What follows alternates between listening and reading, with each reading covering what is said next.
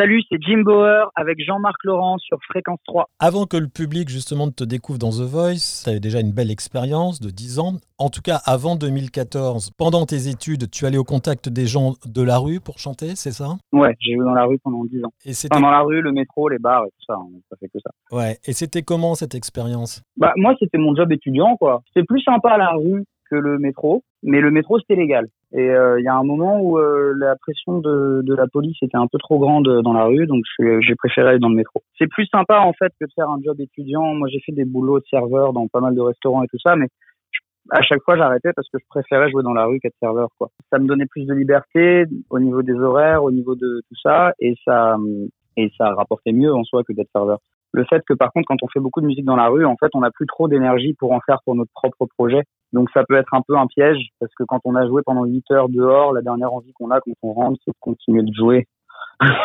chez soi donc du coup euh, donc du coup il y a des fois où, où j'arrêtais de faire ça juste justement pour pouvoir euh, bah, reconsacrer un peu la musique à mes projets perso et pas simplement à mon gagne-pain euh, quotidien quoi alors là où les gens n'aiment pas le métro en général, toi tu aimais le métro. Quelle station tu préférais? Je jouais dans les stations de la ligne 12 en fait, celles qui étaient touristiques. Donc en fait j'ai toujours joué dans des lieux touristiques. Donc globalement Montmartre. Oui. Et je, je entre Lamarck, Abbesse et Pigalle. Alors un jour il y a le projet Bristol qui arrive avec Marc Collin qui est venu te titiller. Raconte-moi l'aventure européenne que tu as vécue euh, avec, euh, avec l'artiste producteur de, de Nouvelle Vague c'était quasiment mon premier, euh, enfin c'était mon premier euh, pas dans l'industrie musicale, on va dire.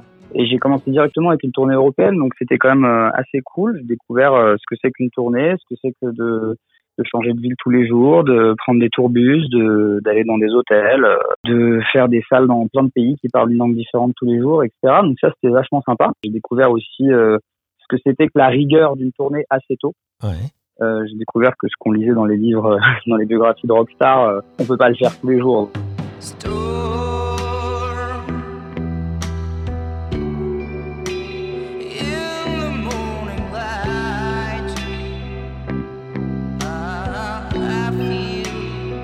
C'était euh, une, assez bonne expérience.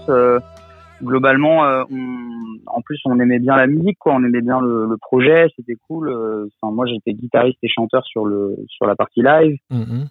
Donc, euh, c'était vraiment l'expérience groupe de rock euh, qu'on rêve tous un peu de vivre quand on quand on quand on commence la guitare et qu'on veut créer des groupes et tout ça, quoi. Ce qui était mon cas à l'époque.